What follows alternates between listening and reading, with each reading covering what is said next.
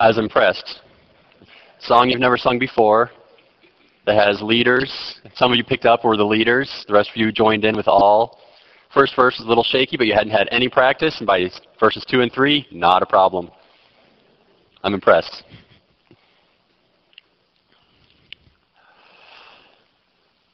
Grace, mercy, and peace be unto you from the one true God, Father, Son, and Holy Spirit. Amen.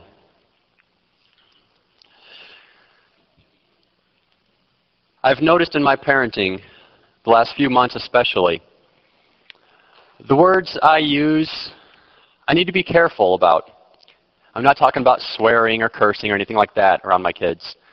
I'm talking about the meaning of the words, what I intend for the meaning, and what they actually understand.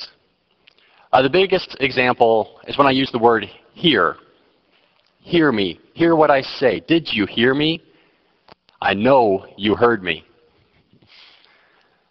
I'm starting to realize that I can't just say the word hear. So I started moving on to listen. Listen to what I have to say. Take it in. Understand it. But even that wasn't enough.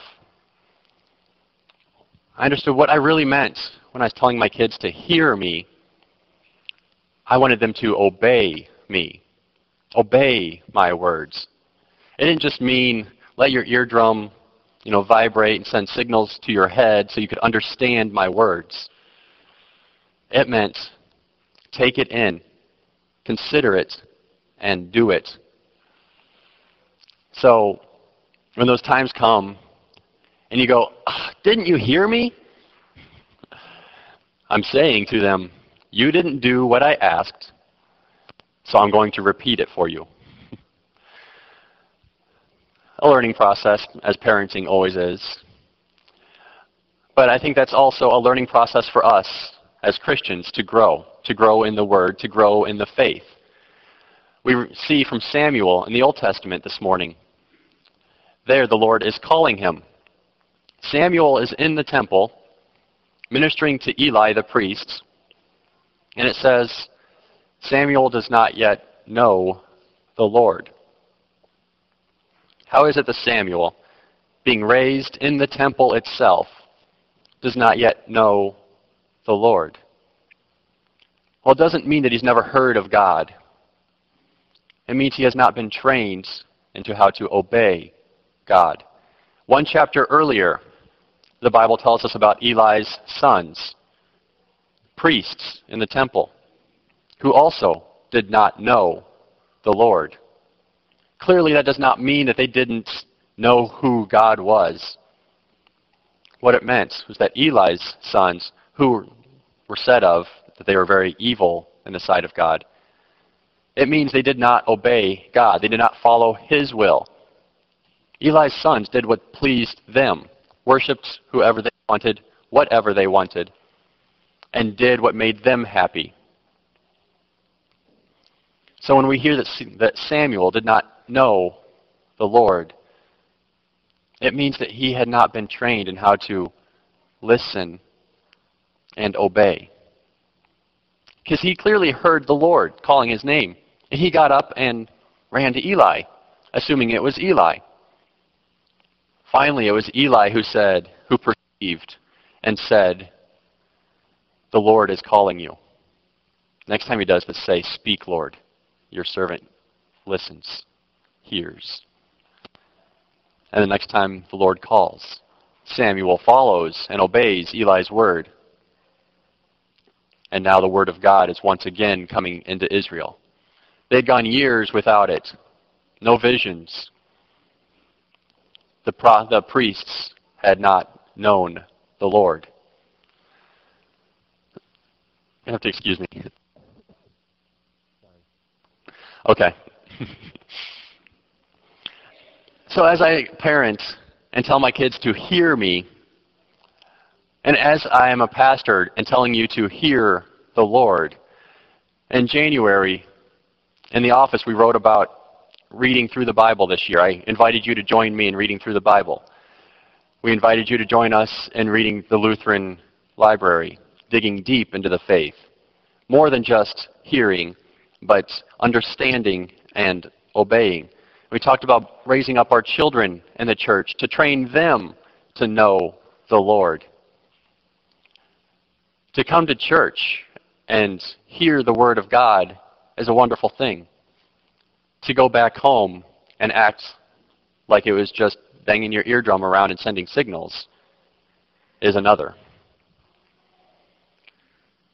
You're called to hear the word of the Lord, to let it enter in, work around in your minds, enter into your hearts, and then lead you in the ways that are pleasing to God. Nathaniel, in the gospel lesson, is another example. He was under the fig tree. Now, this could mean, through studying, that he is studying the Torah and the prophets. That was a term used by Jewish priests. The Bible doesn't say that Nathaniel was studying the word of the Lord, though, so we can't say yes, that's what he was doing. But either way, when he first hears from Philip that the Messiah is from Nazareth, his response is one of doubt. Can anything good come out of Nazareth? And he walks towards Jesus. And Jesus says, Look, an Israelite in whom there is no deceit. Meaning, when Nathanael hears, enters into his mind, he doesn't twist the words around. He'll speak it truthfully, straight, and honest. And then Nathanael, he says, Before Philip called you, I saw you under the fig tree. Nathanael hears the words of Jesus. And it enters in and it works around, and he realizes this is no ordinary man. He has heard what Philip said. He has now heard the words from Jesus. And it leads Nathanael to realize who this is, and his response is one of faith, placing his faith in Jesus and following him as one of the twelve disciples. Throughout the Gospel of John, we see these encounters with people and we see reactions. Nathaniel kind of begins the bookend that ends with what we sing. These things are written so that you would believe Jesus is the Christ. These two events kind of bookend each other. Throughout the rest of the Gospel of John, people hear Jesus. They don't understand. And their response is to walk away. Nicodemus meets him in the garden at nighttime. A whole crowd is out with Jesus when he tells them that unless you eat of my flesh and drink of my blood, you will never have you will not have life. And that whole crowd they oh, that's a hard saying. And they turn and leave. Even the disciples are right there on the edge. Uh, Lord, that is a hard thing but at the end, you get Thomas and then John telling us the whole reason that Jesus comes preaching and teaching, living and dying. The whole reason that everything is written down and passed on as Philip passed on to Nathanael. These things are written not so that they would just bang around in your eardrum and in your head, so that you would believe, so that you would hear, in order to obey, so that you would know the Lord. To know the Lord is like Samuel, is to obey his will, to do his will, to love and trust in God above all other things. We need to understand the use of these words, just as I try and train my kids to understand when I say hear, it means obey. When I command you to know the Lord, it means to obey God. Live out His life, His will. Trust in Him in all things. Run to Him for all things. Rely on His love in all places.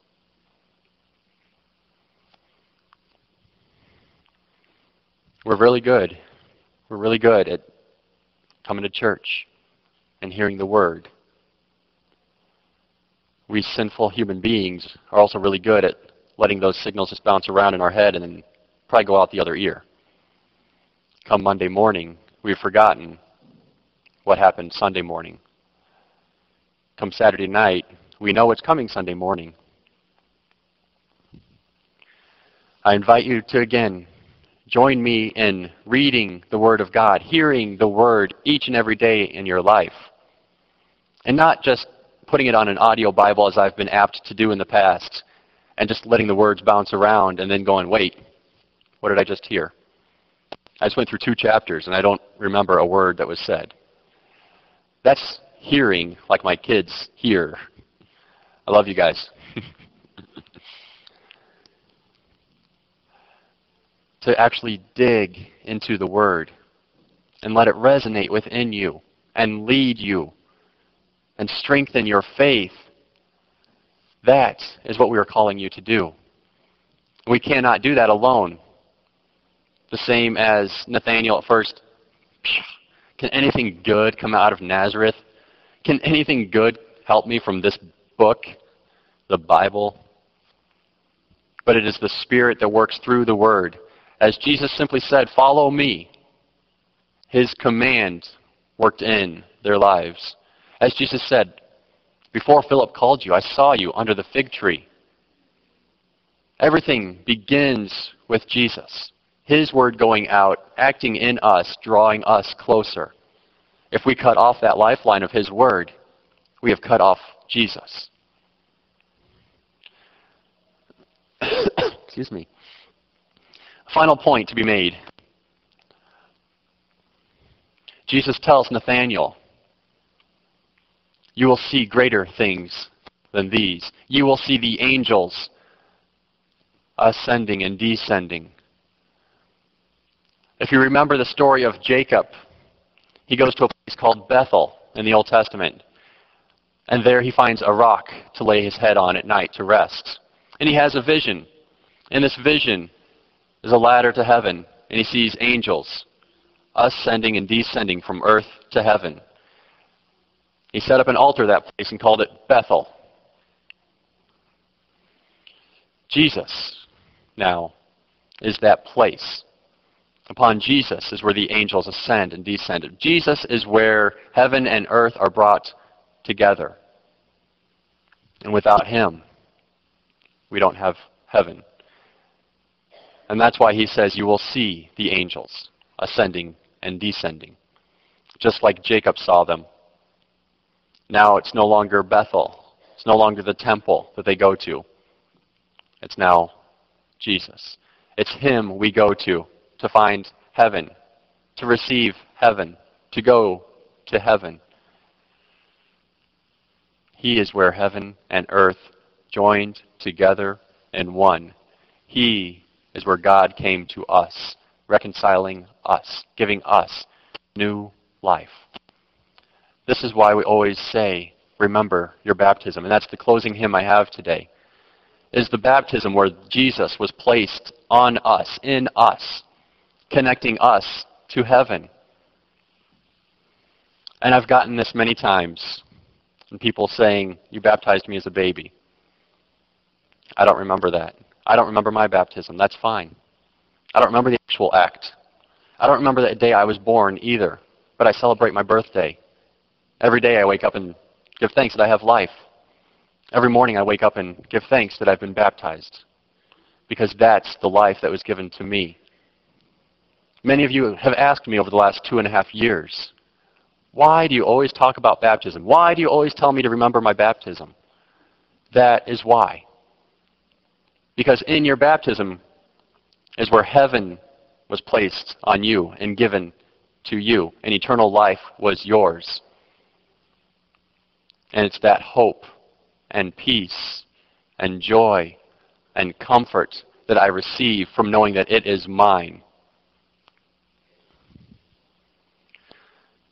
So, for the rest of this year, don't simply hear the Word of God. Obey the Word of God. Do His will. Let it resonate within you. Let it pull you to new places. Meet new people. Rely upon it in all things. Trust in Him for all things. Let us close in prayer.